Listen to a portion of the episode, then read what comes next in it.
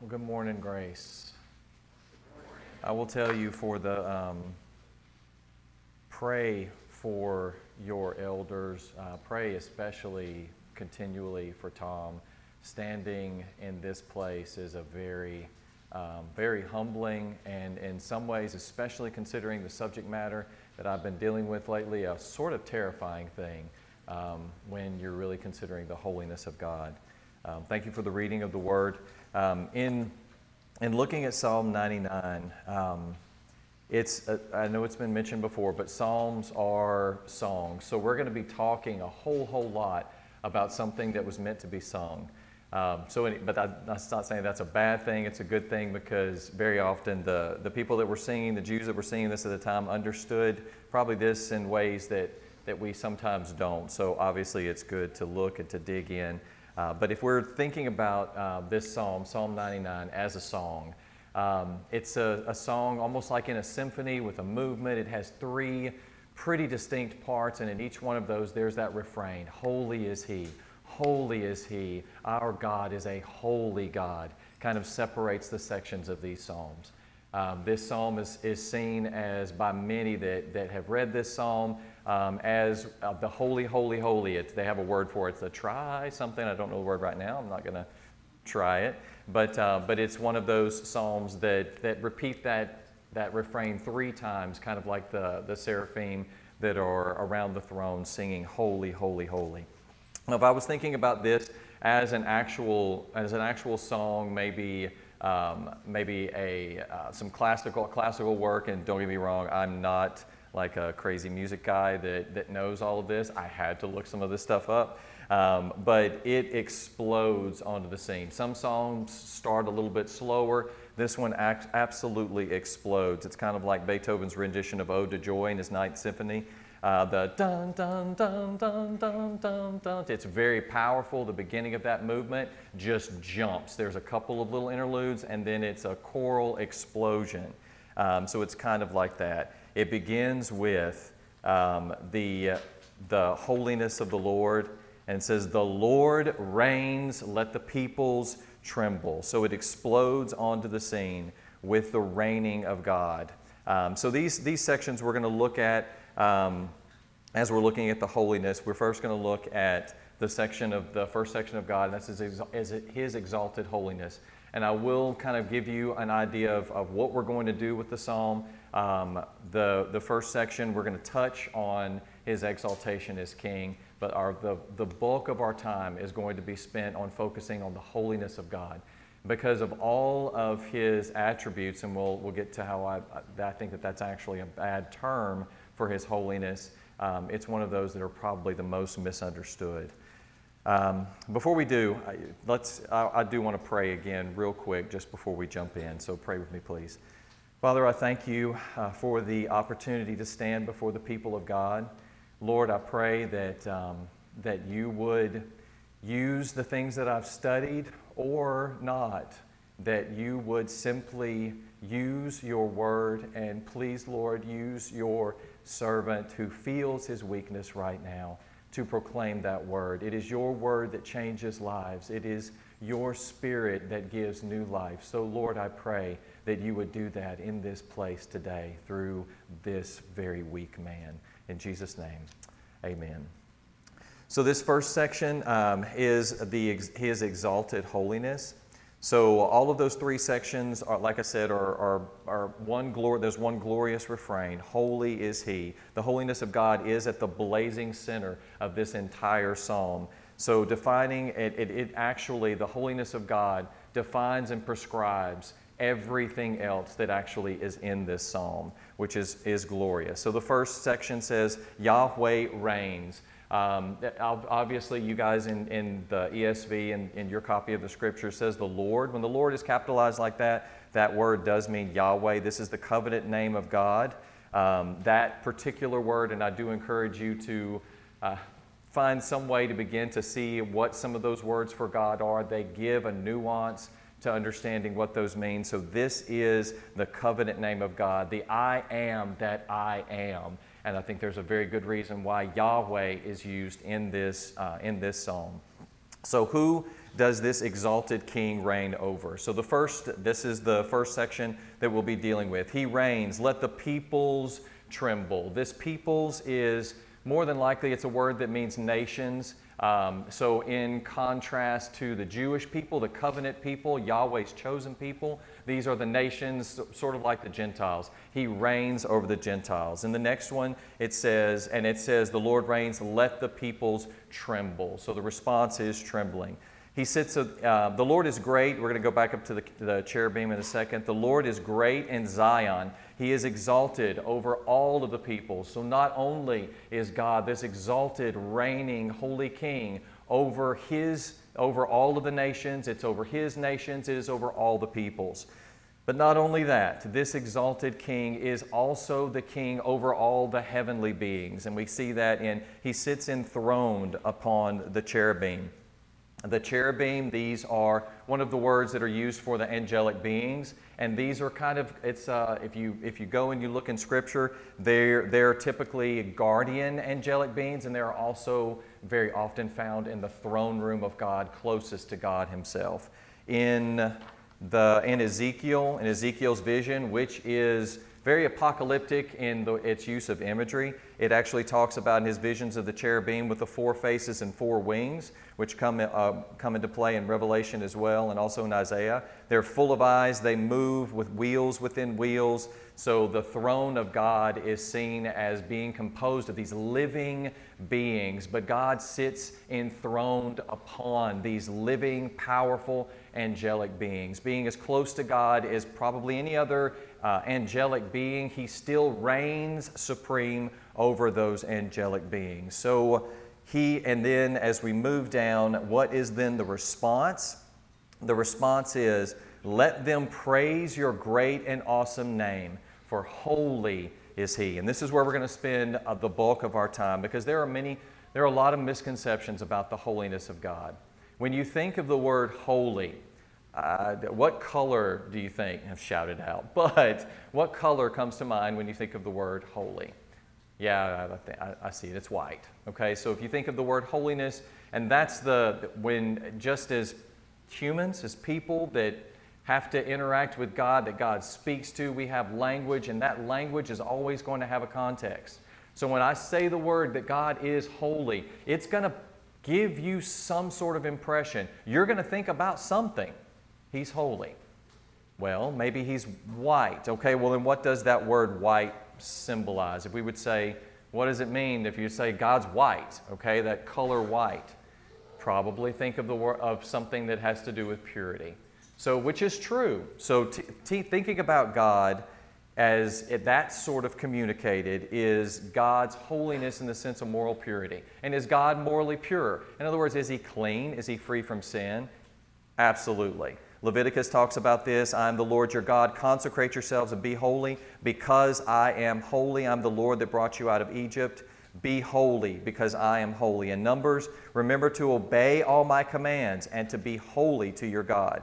In Corinthians, therefore, come out from them and be separate, says the Lord. Don't touch any unclean thing, and I will receive you. I'm getting very thirsty. In Psalms, your statutes, Lord, stand firm. Holiness adorns your house for endless days. So the idea of moral purity is it's not wrong. It's just, I think, incomplete. When we talk about God is holy, holy is He, it doesn't quite, it's not the full picture.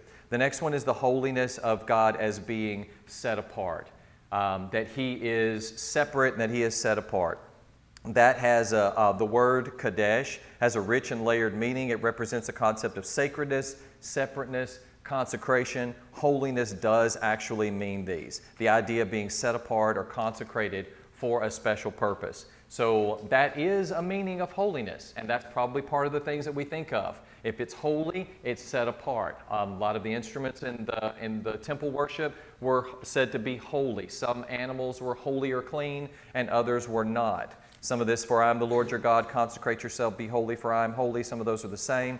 There is none like the Lord, there is none besides you, there is no rock like our God. Talking about the unique, set apart nature of God. Exodus says, Who is like you, O Lord, among the gods? Who is like you, majestic in holiness, awesome in glorious deeds, doing wonders? This probably gets closer then, I think, to the essence of what it means to be holy. But there is more to it than that. God's holiness is actually much, much more than that.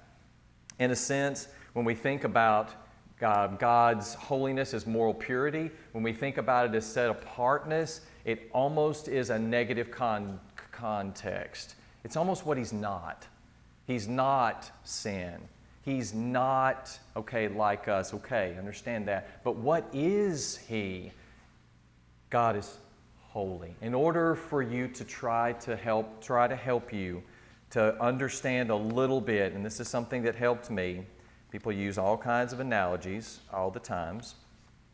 And, you know, sports analogies, all things. I'm not going to do that. Lord of the Rings analogies, I would definitely do that. Lord of the Rings guy. But, um, but this is going to be a science analogy. Um, hopefully, not a very boring one. But um, have you guys, are you familiar with black holes? Okay, okay. You've probably seen a movie about a black hole. Gosh, what was that movie?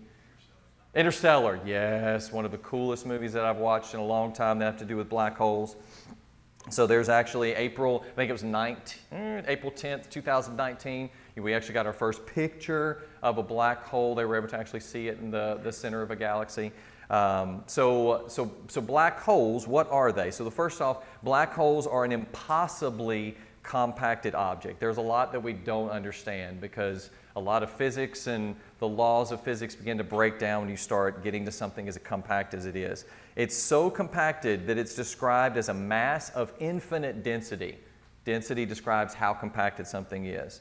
It's of such density that's said to be theoretically infinitely dense, and that's, that's crazy. In other words, all of the emptiness, every single bit of it, and then some emptiness that maybe wasn't even there, has been squeezed out. It is impossibly solid. And with that, it also has an impossibly strong gravitational power. So it pulls and pulls and pulls. It's so powerful that even light itself bends back in and actually can't escape. That's how powerful the gravity of this infinitely dense substance is. Um, so I want you to, uh, we're going to do a little exercise. I'm going to try to help you to imagine a basketball sized black hole descending into this very room, what would happen? I'm going to invite you to close your eyes to, to hear this, but um, you don't have to. I'm not going to force you to close your eyes. This is, going, this is going to be in the relation of John, a, um, somebody that's, is there a John in here? Good, it's probably a good thing because uh, John is not going to be very happy. John sat in his usual spot at the back of the church. The sermon had barely started when he felt an odd chill creep over him. He lifted his gaze from his lap and he saw it a sphere of pure darkness the size of a basketball hovering midair. His heart pounded in his chest and the hairs on the back of his head stood up. He blinked, rubbed his eyes, but the sphere remained. It seemed to pull at everything light, sound, even time itself. His senses seemed to warp and distort around it, creating a reality that felt more like a fevered dream. The familiar creakings of the pews sounded off, and the light filtering in through the windows began twisting and spiraling towards the darkness. The church seemed to be folding into the sphere. As John rose from the pew, his legs felt heavy. The seconds seemed to elongate and stretch out as if he was struck in a slow motion dream. His grip tightened, and the room started warping around him. The wood of the pews undulated as though they were made of water. In the deep silence that blanketed the room, John could hear his own heartbeat thundering in his ears. The piano strings hummed and trembled, and he could swear the music played in reverse. His eyes locked onto the cross at the back of the church, which now looked distorted and wavy like a mirage in a desert. Then everything began to intensify. John felt an immense pull towards the sphere, the sensation growing stronger and stronger and more resist- irresistible. He watched as the church collapsed inward, the once robust structure now seeming as fragile as a house of cards in the wind. An inexplicable dread filled, filled him as he realized he was not just observing this phenomenon, he was part of it. As the church disappeared, consumed by the sphere, a sense of weightlessness overcame him. His reality contracted, focusing down to the point of the sphere until, in a blink, the world he knew vanished. That's kind of terrifying. I, I don't want a basketball sized black hole to descend in the middle of our church. But what if the sphere could actually speak to John and tell him something about why he was here or what was going on around him? What would he say? So the black hole speaks. The darkness spoke, its voice deep, resonating through every fiber of his being. John, my friend, don't be afraid. Despite the chaos unfolding around him, John felt a surprising calm as he listened to the sphere. It was like hearing an old friend, someone who spoke with both authority and understanding. I'm not here in anger, nor am I here to simply destroy, the sphere said. Imagine your world as a balloon filled with air. Each bit of space, no matter how large or small, contains something. Now consider me as a hand that gently squeezes the balloon, pushing the air out to make it more like myself. John felt a strange sense of relief. There was no malice in the sphere's words, only a patient, almost melancholy explanation. It wasn't trying to destroy, merely change. I am what you might call a collector of spaces, the sphere continued. I bring them together, eliminating the empty. It is my nature, John. Just as you breathe and walk, I pull things in, making them more like me. The sphere's words washed over John, oddly something soothing, even amidst the chaos. It wasn't a senseless act of violence, but a process of transformation. It didn't make the sight of the church folding into the sphere any less terrifying, but it made it somewhat more comprehensible. I'm sorry for the disruption, John, the sphere said finally, its voice echoing through the now almost empty church. But please understand, I'm simply being what I am. I take what's spread apart and bring it close. I make it whole. When what I am and emptiness meet, something must change. I hope you understand. A black hole asking John to be af- not afraid is really doesn't make a whole lot of sense because the particular transformation that the presence of a black hole would do to a human being is compacting them to nothing and killing them. So, you know, not being afraid of the black hole is maybe doesn't make a whole lot of sense.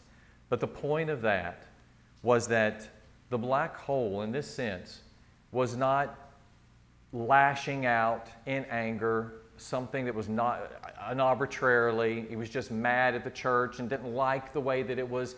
The black hole was simply being in a place that was very different from the way it was, and its power was such that it was going to change everything around it and squeeze every bit of that emptiness until it was exactly like itself. And it was just because of what it is, not because, again, that it's simply angry. The presence of a holy God, and our God is holy. The first section, the second section of this psalm talks about the justice of God. The presence of God in a broken, fallen, cursed, sinful world full of sinful people is a weighty and a terrifying thing.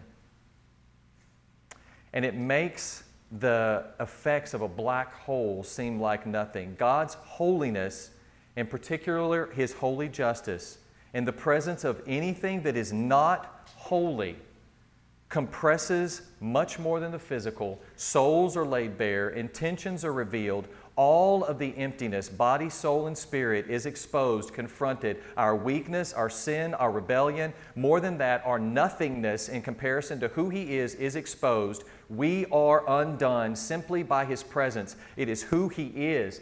He is holy, and we are not. When the presence of a holy God invades this space, it is not a happy thing. You don't believe me? In Exodus, the presence of God in Mount Sinai. Do you remember when he descended on Mount Sinai? What happened to the mountain when the intense presence of God descended? Thunder, lightning, a thick cloud. The mountain itself began to smoke and tremble. Yahweh Himself speaks directly to the people of Israel the Ten Commandments. Do you remember the, the response of the people of Israel? Do not talk to us anymore. When the people saw the thunder and the flashes of lightning and the sound of the trumpet and the mountain smoking, the people were afraid and trembled, and they stood afar off and said to Moses, You speak to us, and we will listen, but don't let God speak to us, or we will die. In 1 Kings, God's presence passes by Elijah, causing a great wind, shattering rocks, followed by an earthquake and fire. Isaiah sees the Lord in a vision. The train of his robe fills the temple with smoke, causing him to cry out in fear. When, I, when Isaiah sees Yahweh lifted up, he says that he's lost. That word, he says, I am lost. I am an unclean man in the midst of unclean people. But that word means he is absolutely unraveled. He is cut off, stricken dumb, destroyed, completely and utterly undone. In that moment, Isaiah pronounces a prophetic woe upon himself. That's the only time in the Bible that, that a prophet has pronounced woe upon himself because God, in his holiness, was present. Daniel, and these are just in contact with holy beings the, had a vision of a heavenly being. This could have been a pre incarnate Christ. He's left alone and trembling. All of his strength le- leaves him. He falls into a deep sleep. It's almost like he passes out with his face on the ground. He can't even stand up until somebody touches him. In the presence of God, mountains quake, the hills melt away, the earth trembles, and its people are destroyed. Who can stand before his fierce anger? Who can survive his burning fury? His rage blazes forth like fire, and the mountains crumble to dust in his presence. That's Nahum. And in Revelation, when all of creation is standing, it has to face the white throne judgment of God. Do you remember what happens? What is the description, the apocalyptic language that God uses? It says that when he sees the white throne and the one seated on it, earth and heaven flee from his presence, and no place is found for them. That is why this king in the first section is exalted. It is not because he decided to somehow climb higher. It's not because he's better. He's not better than the angels. He's not better than the angels. He's not better than you. He's not higher than you. He is completely other. That word itself, better, higher, greater, are words that we have to use. We have to use them in comparison to God. Because is He in our language? Yes, He is. But God is holy. He is holy, other. There is no category. In the category of where God is, there is one, and it is Him. That is why God is the holy and exalted King, because it's who He is. There is none like Him. When we then consider the justice of God, the King in His might loves justice. He loves justice. You have established equity. You have executed justice and righteousness in Jacob. Exalt the Lord our God. Worship at his footstool. Holy is he. The psalm says this king loves justice. That, that, that intimate relationship between him and justice, the idea of that is he is God. He is a holy and just God. Justice flows from him. He establishes justice. He is the foundation from which all justice springs. He is the very definition of what just is. When He walks into a room, the unjust is and the unrighteous is judged by His presence by him being present in the room. That's why Isaiah, they didn't have to say anything. The angels didn't have to say, Isaiah, you're guilty. Isaiah, you're dirty. You're a bad guy. They said, Holy, holy, holy. Filled the room with the presence and the glory of God. And Isaiah said, I'm undone. Uh, you don't have to say anything to me. When Job is confronted by God, God uses a whole lot of words to confront Job. he really does. But the presence of God coming in, he's like, I spoke, I said things I, that, I, that are too wonderful for me. I put my hand over my mouth. I'm not speaking anymore. I'm not speaking, not in the presence of this God. I thought I knew you I knew you by the hearing of the ear, but now my eyes see you, and I repent in dust and ashes. He is the definition of what justice is. John Wilsey, in talking about the wrath of God, he says, God's wrath, which is his response to injustice when he comes near, is not an emotional outburst, something that's out of control and seeking only to destroy creatures out of selfish vanity. Remember the black hole. God's wrath is rather something that is quite controlled even a response to refusal on the part of men to ascribe God glory. The wrath of God is under his sovereign mastery. The wrath of God is the working out of divine glory upon those who refuse to give him glory. The working out of the holiness of God against those who irreverently, godlessly do not acknowledge him. He also says, that the Christian may understand holiness is not an attribute of God. A person's attribute is understood to be addition to his being. That being an attribute, that being an attribute of an individual is equal to his personal essence. God's holiness is his essence. Divine holiness is understood to be the character of God. It is who He is. Indeed, holiness is the name of God. For this reason, holiness is not superior to His attributes. It is the eternal and glorious strength or meaning of them all. God is righteous because his essence is holiness. When he walks in, it's not that he is right and you are wrong. He is the absolute definition of what is right and what is wrong. And in his presence, you're wrong. You're just wrong. You are not him. You are not God.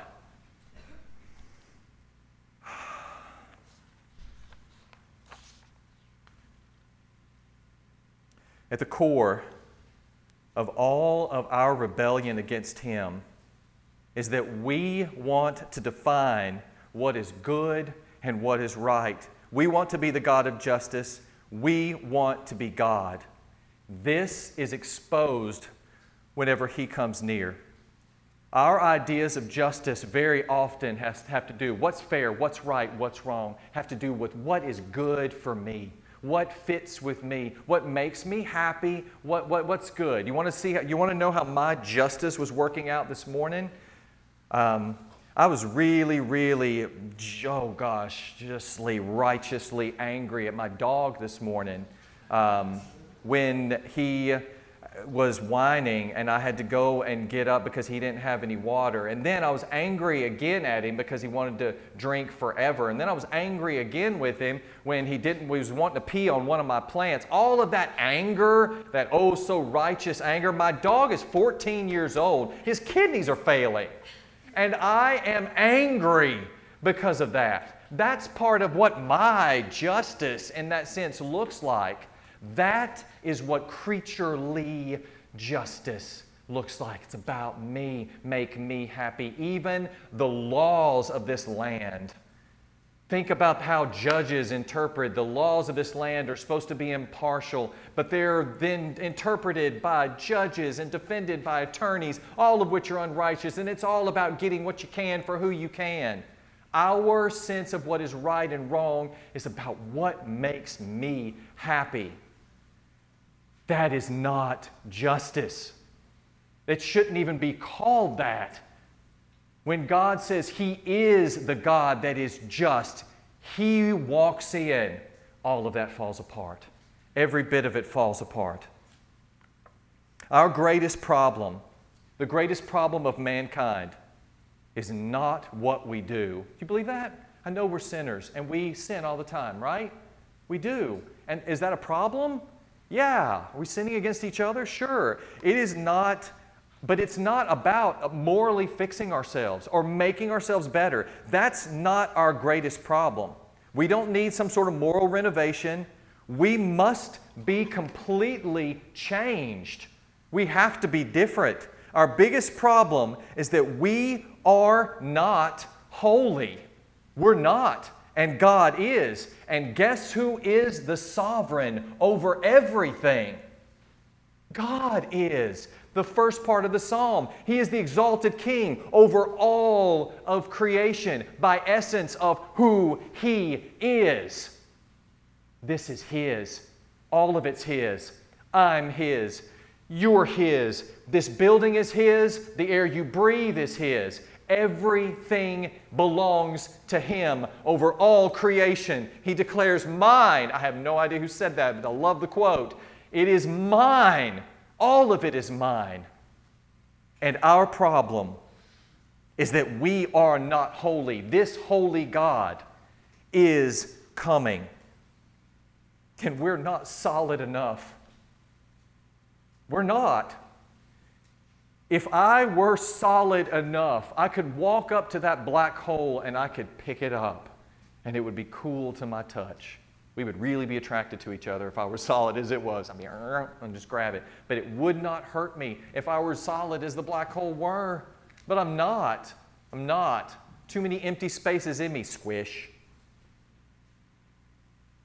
Church, apart from Christ, and Christ is coming. Christ is coming in this sermon too. Apart from Christ, you are not solid enough. We are not holy, and our God is holy.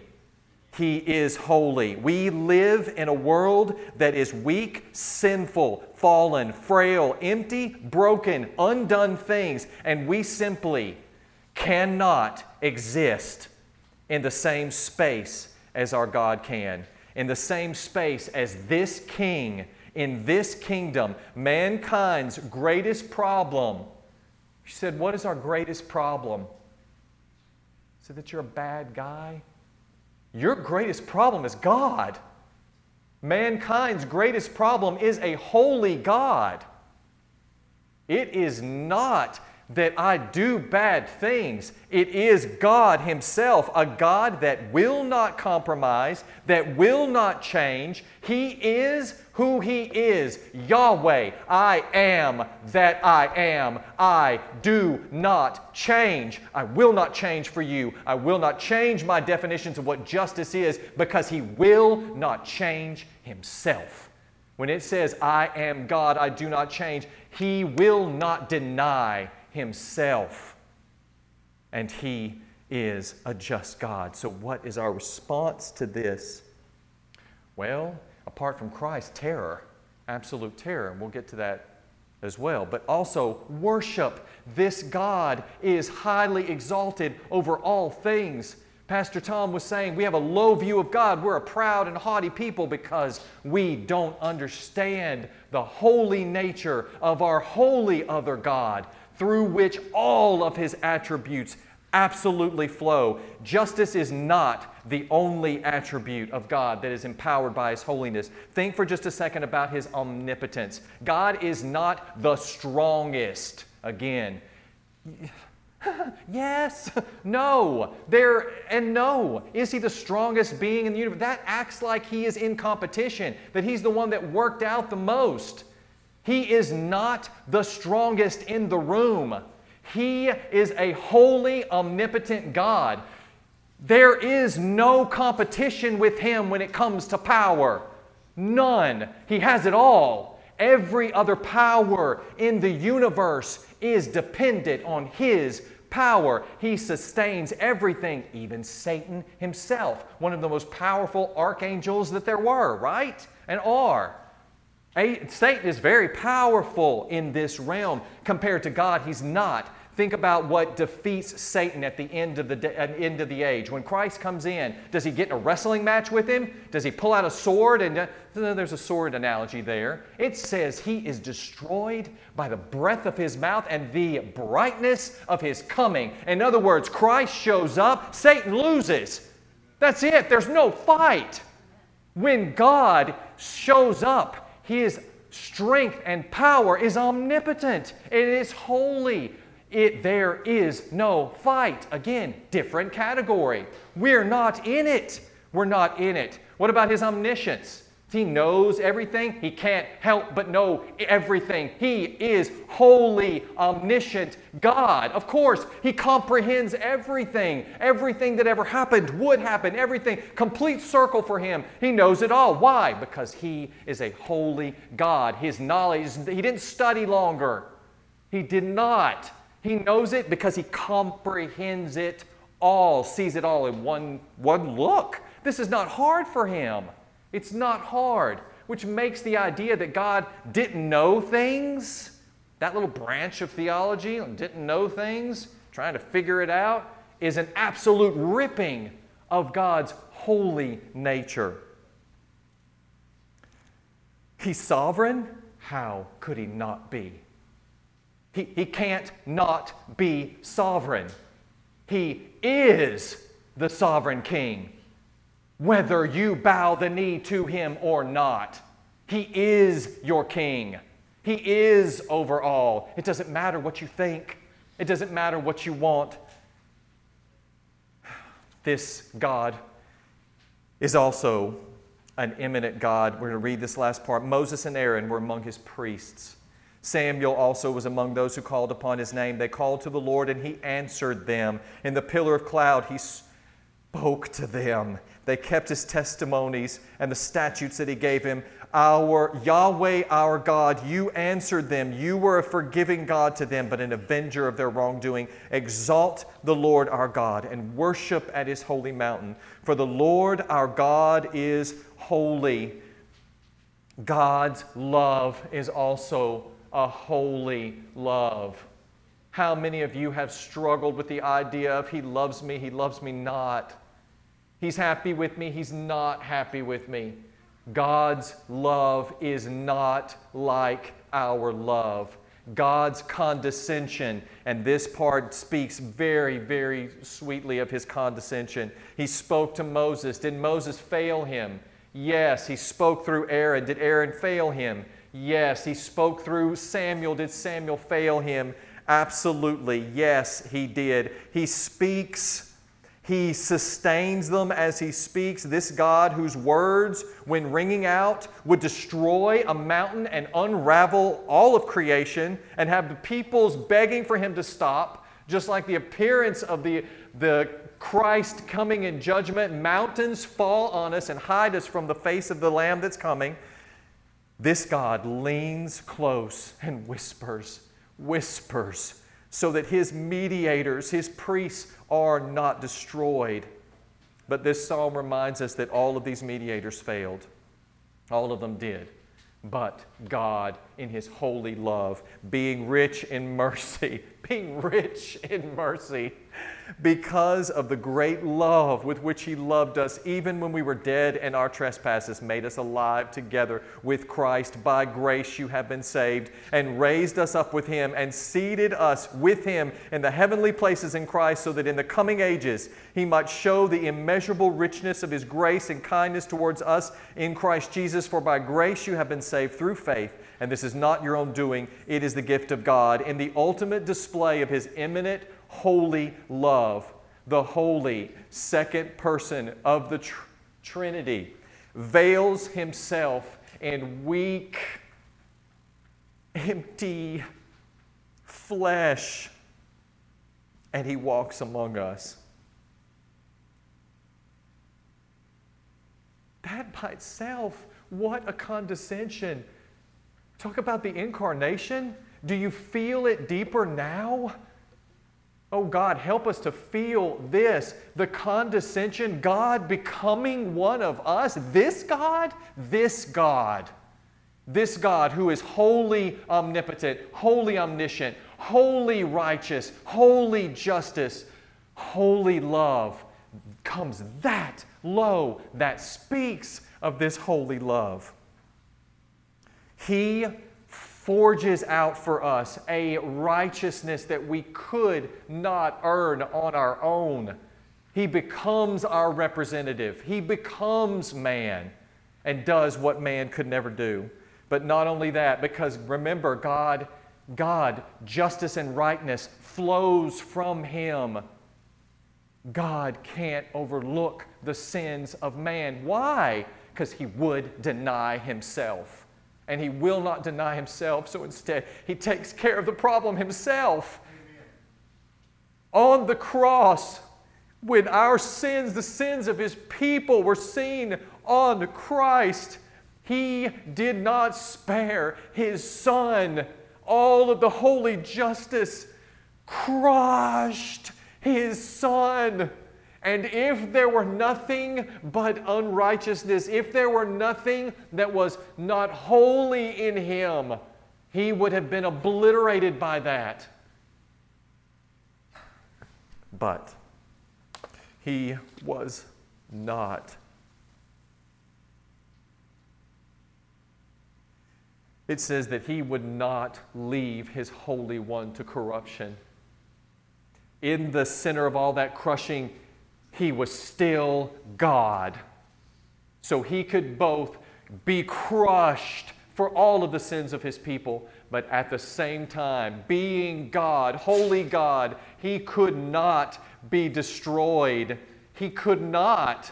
He could not be obliterated because he was holy and he was God. So again, God raised him. And now, and now, it is faith in this God, this Christ, this work on our behalf that saves us. Because who we are is the problem. We must be born again. We need the Spirit of holiness to bring about the birth of something new in us. Flesh and blood cannot inherit the kingdom of God. Not because it's doing the wrong things, because it is the wrong thing. We are the wrong thing. We can't walk there. We are ghosts. We would be nothing. We would be a smudge on the bright, solid, holy, glorious land. We can't exist there, not like we are. The only hope that we have is to be something else. We must be something else, which is why Christ said, Nicodemus, you must be born again. You have to be born again. You can't be what you are. You have to be something else. So that at the end of the day, when everything is burned away, when, we, when Christ comes, if we're present when Christ comes, and He comes in judgment, there must be something in us that cannot be destroyed. It talks about the shaking. He's coming to shake again, so that all the things that can be shaken will, so that what cannot be shaken will remain. Will you remain when He comes and He shakes? Because this God, who loves justice and executes it, is coming this God who has loved and mediated that love through Moses, through Aaron, through Samuel, through prophet after prophet, and ultimately through Christ, offers us a hope of a new life that is holy. It is what we long for. If you're a Christian, to the believer, the one that's born again, born from above, who has had the heart of stone removed and has been given a heart of flesh the one that has that treasure that is in a jar of clay. Worship your King because he is holy. Behold this holy God and be transformed more and more into his image as we behold our God, that new birth, that seed that on the day he comes will explode into reality. And all of this and all this weakness will be swallowed up in life and victory that seed, that little, that little part, that part of us that is the most real part of us that we have, grows as we behold Christ in His Word and in prayer and in fellowship with others. To the unbeliever, consider the position that you're in. You cannot hide, you cannot run, you cannot make excuses because your problem is you. You cannot run from you. And on that day, the justice of God, when He comes in His glory with the holy angels, there is no hiding. Everything will be revealed. For the ones who are Christ's, we will be revealed for who we really are. All of our failings, all of our doubts, all of our fears, all of our, am I really His? Am I not His? All of it burns away. And then everything that I wanted to do but had to fight, I have to fight to be better. I have to fight to get in my Bible. I have to fight to love Him the way He deserves to be loved, all of that now is ours. And it comes from the power of a holy resurrected life that flows out of us. There is no temptation for us anymore. We're beyond being tempted. We have everything. We have Christ. We have holiness. All that bleeds out of us comes from then who we are. All the devils in the entire universe could array itself with every temptation it would not tempt us because we are holy as He is holy. But if you are not, if you are not, the actual opposite happens. Everything that is good is taken back from you, and you are shown to be who you were the whole time unholy and nothing, with your fist raised against God, saying, I will be God. I will decide. You will not. God, have mercy. Let's pray. Father God, we thank you so, so much for the gift of new life. Lord, forgive us when we have thought small, weak thoughts about you. God, you are a holy, holy, holy God. Lord, I pray that you would that the reality of the holiness of who you are would permeate everything that we do in a greater and greater way. Let Grace Church be known as a holy people, a people who desire to be like their Savior. And Lord, for those who do not, I beg you, I beg you by your Spirit to open eyes, to draw them, draw them in, give them a new identity give them a new name, a name that only you know, and a name that will survive when you come in judgment and explode into life on that day. Thank you for doing exceedingly abundantly beyond anything we could think or ask.